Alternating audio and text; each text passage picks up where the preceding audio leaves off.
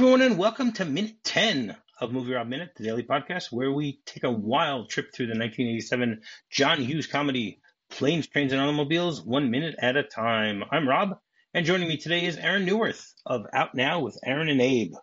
Welcome back to the show, Aaron. I'm I'm glad to have been here. It's been it's been a long journey, taking multiple vehicles, uh, chair, feet, and uh, a lack of automobile, but we've made it. We made it to the end and for a, me at a- least. a lot of drinks along the way. Yeah, where, where we've we've discussed the origins of things, you know. All right, well, minute ten begins with Neal continuing to argue with the stewardess, and goes all the way till we see the arrivals board at O'Hare International Airport. So, as we were talking about yesterday, Neal first thing that he does when he gets on the plane is piss off the stewardess.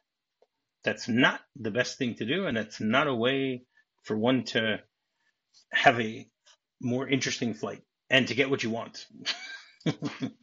so he continues explaining to her that you know he didn't know that they put him in coach. He didn't know that he was supposed to to argue about that beforehand at the ticket counter and get them to change. And she said, "Well, I'm sorry, I can't help you. First class is full." And it seems like I'm sorry. It just it seems like for one, like he seems like the kind of guy that would notice this thing off the bat as far as what his ticket's going. Let alone he should have been told that he was had a coach seat at that point. So like, oh, is he discovering just now that he has a first class? You could argue that he was rushed, but at the same time, I don't. He doesn't seem like the guy that would let that stand and wait that long to figure that out. Right. Uh, I, I, I actually was going to bring that point up also because because you know in a few seconds she holds it up and he, he says I have a first class ticket and then she holds it up his ticket like she says you have a coach seat like assignment circled. and she and she points to it like like the way that stewardesses point you know when they're doing their the the safety information and stuff like that. So it's just pretty funny because it says 13e now what's interesting is, is last week when he was looking at his ticket he already had his seat assignment on the ticket and it wasn't 13e his seat assignment was 3g so i wonder who's sitting in 3g man? No maybe maybe larry It's the lawyer. no it's larry larry the the pilot you know Oh yeah. So this stewardess is actually played by an actress named Diana Castle, who only has five movie credits to her name and 28 TV credits, but she is actually apparently a very well respected acting school teacher in LA. She and her husband opened up a school in 2008 in LA where they teach acting. I guess they teach you how to, you know, ask Steve Martin when he's trying to, you know, when, when he's when he's just pissing you off. you know, it, it- it's funny. The for Steve as far as Steve Martin goes in this, this is this is like throughout this movie, he seems to like constantly like not care for like author- people in supposed authority in authority roles, uh, or at least like these kind of service roles, and it constantly bites him in the ass. Uh, once again, highlighting how he's very much a dick. Yeah, so many of these situations because he doesn't have he can't offer like the modicum of respect to these people that he's treating as lesser than Correct. And who I are mean- all just doing their job. I mean, that, that's really what it amounts to. They're all, they're all telling him things that are just bits of information that they have no way of changing. It's like this is what it is. correct. And no, the question is whether she has what you know, if if there is something that she can do here or not. I mean, we we see in a few seconds when you know this pilot Larry shows up, she actually just lets him sit wherever he wants. So she does have the ability to let him sit there.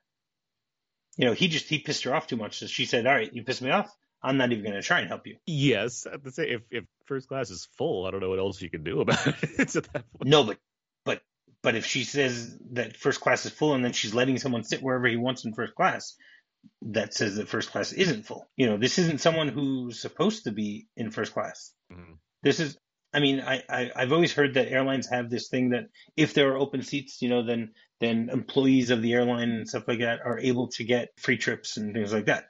So I don't know. Well, yeah, I mean, it certainly comes down to Steve Martin's whole demeanor and what he's doing. If he, yeah, if there was some op- if there was some opportunity for him, he blew that he blew that completely. Uh, Right. but even then, it's like, well, I mean, if he has a first class ticket, yes. So I, I hear you. I, I know what you're saying. Right. So I don't know. And I mean, as as they're talking, so you have this guy Larry show up and he gives her a kiss and and and basically says to her. First, they, they, they say hello to each other. Her name is Liz. His name is Larry. And then he goes, uh, "Is here okay, or how about over there?" And she's, "Ah, here, there, anywhere's fine." So she's basically telling him that he can sit wherever he wants because there are seats available in first class, just not for Neal Page. That's what it basically comes down to.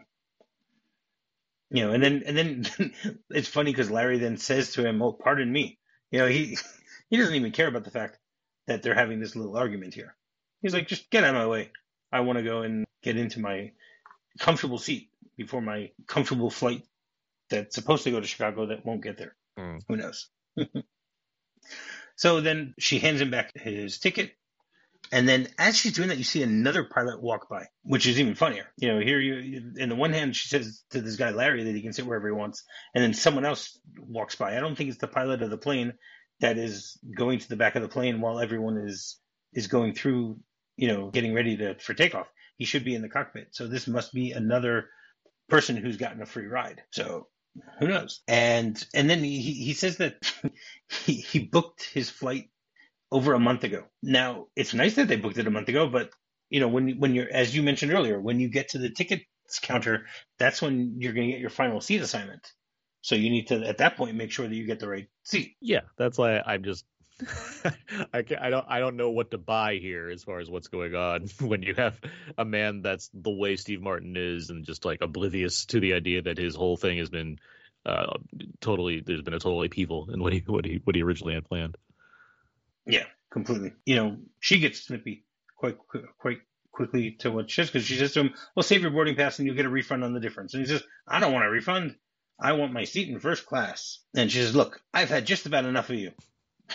so I don't think she's any awards for for being the nicest stewardess to someone getting on the plane. I mean, she, had, And she, she- presumably she's been flying all day, and this is just some that's like questioning her about a thing that she can't. she Right. Uh, she she's not going to tolerate this guy when she has all these other people to have to worry about. It's like this one guy's complaining to her about a thing that he could have checked himself, Right.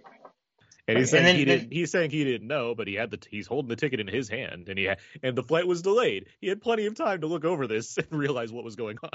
That's true. Also, that's a good point. Yeah, and then and then he he responds by saying, "Huh? You've had enough of me. First of all, you delay me, then you bump me. I can't wait to see what happens next." So wait a second. Have Have you ever been bumped on a plane? No. Okay, when you get bumped on a plane, it means you didn't. You're not on the flight. so where did this happen that he got bumped off the flight? He didn't get bumped. He maybe he got moved from. uh, I think what he's referring to the fact is he was moved from, moved from first class to coach. Yeah, but that- you don't call that being bump bumped. Exactly. The fact that, that they, what do you mean they delayed him? You know, it's it's because of, of weather. It's not as if this is something that, that he that they planned. It's not like this, this mid central uh, airline said, "Oh, let's how are we going to screw with Neal Page?" Which again, it's, I mean, it's part. I mean, it's frustration directed at one person, but it also just seems like him screaming at the world still. Yeah, completely. And then he continues walking down uh, towards his seat because he realizes he doesn't have a chance. And who does he bump into? He sees Del. Is this a coincidence or what? exactly. And then he goes, "Have a seat." So yeah, I mean that adds a lot to the whole thing. By the way that they they do that. After he says, sees that, we see an exasperated look once again on Neal's face, but Del is still very cheery. He he stays cheery throughout the whole thing, no question about that. And then we get a shot outside of the plane taxiing, and we see that there's a full moon in the sky. Now, that's a little bit of a problem because if this was the 24th of November or if it was the 25th of November, 24th of November 1987 or the 25th of November 1986, neither of those days had a full moon. In 1987, the full moon was on the 4th of November. So we're talking three weeks earlier. And in 1986, it was on the 16th. So it was, was it nine days earlier? So they, another thing they, they, they got wrong there by the, the, the way the shape of the moon is on those nights. And then we get a shot of the, the arrival screen at O'Hare International Airport, and we see a number of, of U.S. airplanes that, and there's a lot of snow that's falling around them. And then we see seven flights that all say they're delayed.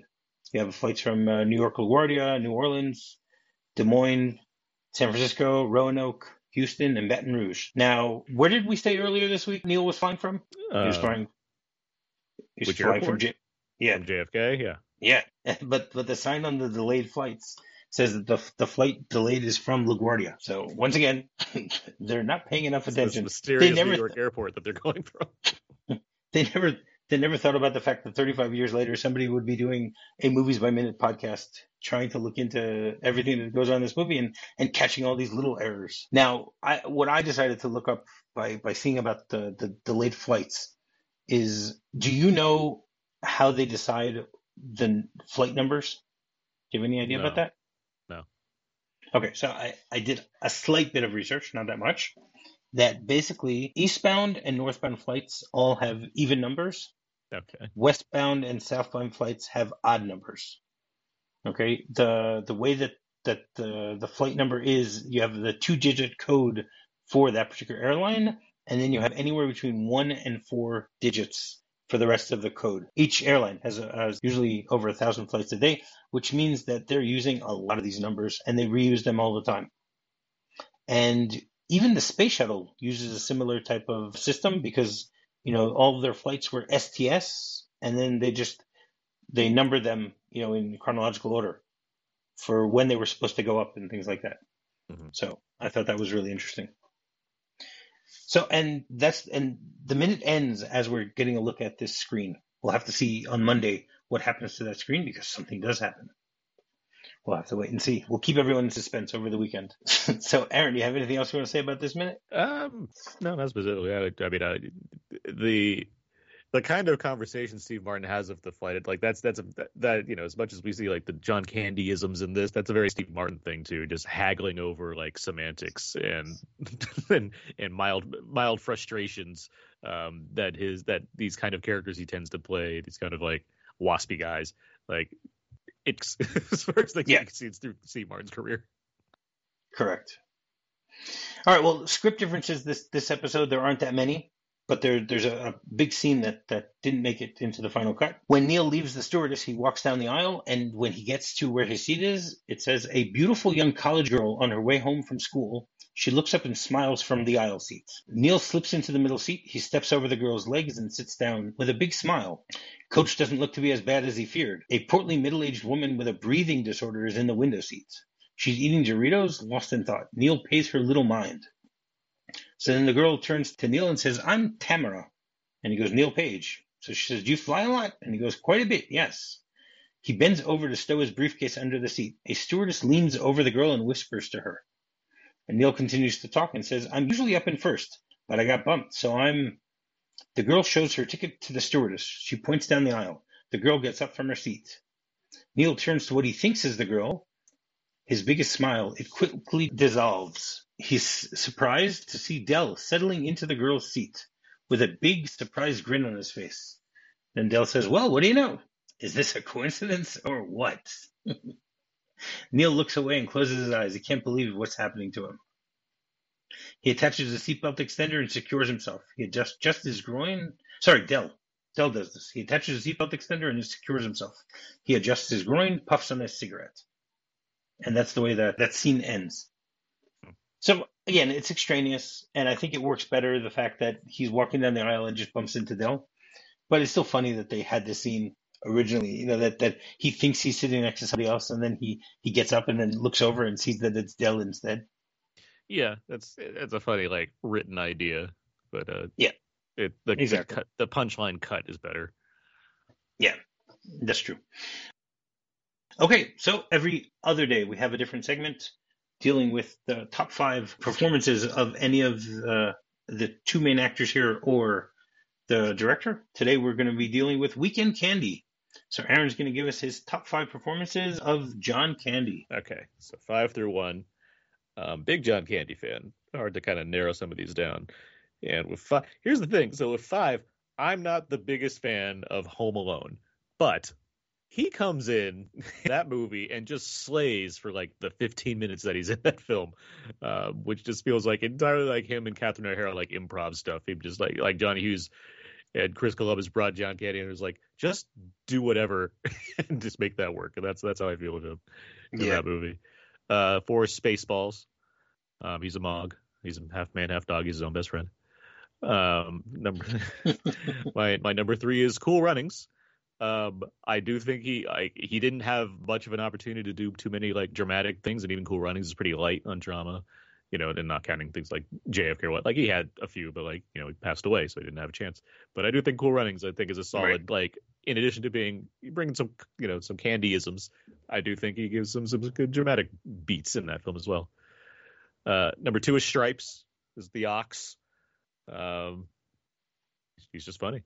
he, he, does. He's funny in that movie. Uh, and uh, one is uh, Planes, Trains, and Automobiles. I do think it's his best performance in a film. Um, from all angles, I do think he, yeah. he's funny, and you'll you'll get to it down the line.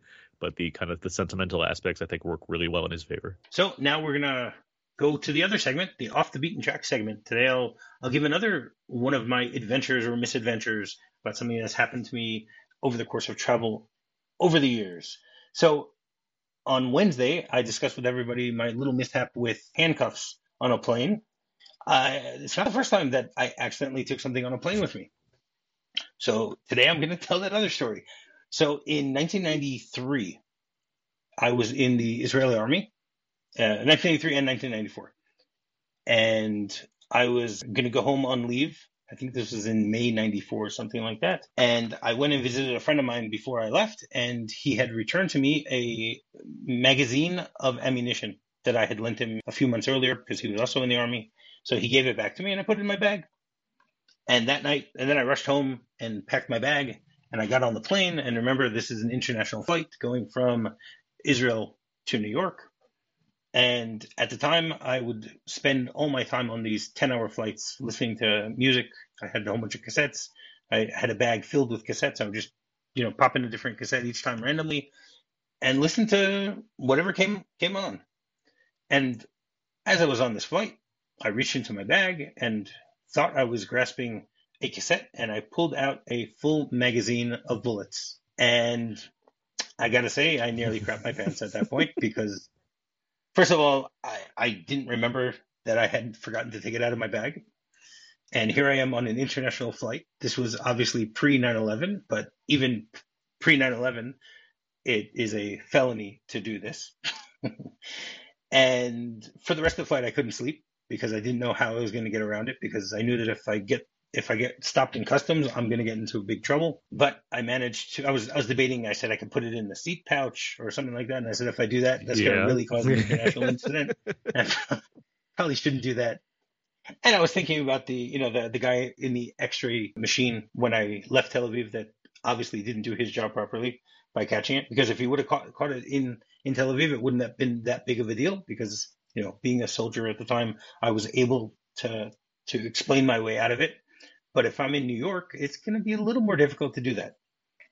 So basically, I got off the plane and I was quite scared the entire time going through customs that someone would actually stop me or catch me or something like that. Thankfully, I got through meeting, going, going to a friend's house, and he took care of it for me. He he, he now has a souvenir. Don't know. He now has a souvenir. So you see, you always should pay attention when you pack. That's more of the story. what can I tell you? So now we finish the end of the week. Thank you very much once again, Aaron, for for joining me.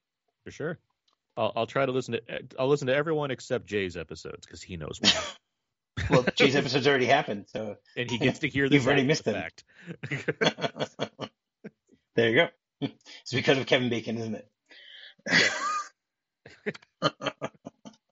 All right. So why don't you tell everyone how they can get in touch with you? Uh, you can find everything I do at my personal blog, thecodeiszeek.com. I write movie reviews for We Live Entertainment. I write Blu-ray and Criterion interviews for WhySoBlu.com. I do some interview stuff for Variety occasionally, and I'm on Twitter at Aaron's PS4. I also co-host a podcast out now with Aaron and Abe. My friend Abe and I discuss weekly movie releases. All right, excellent. While you're doing that, you can go rate and review and subscribe on any podcast you might be using to listen to this show. To find me, just do a quick search for Movie Rob Minute.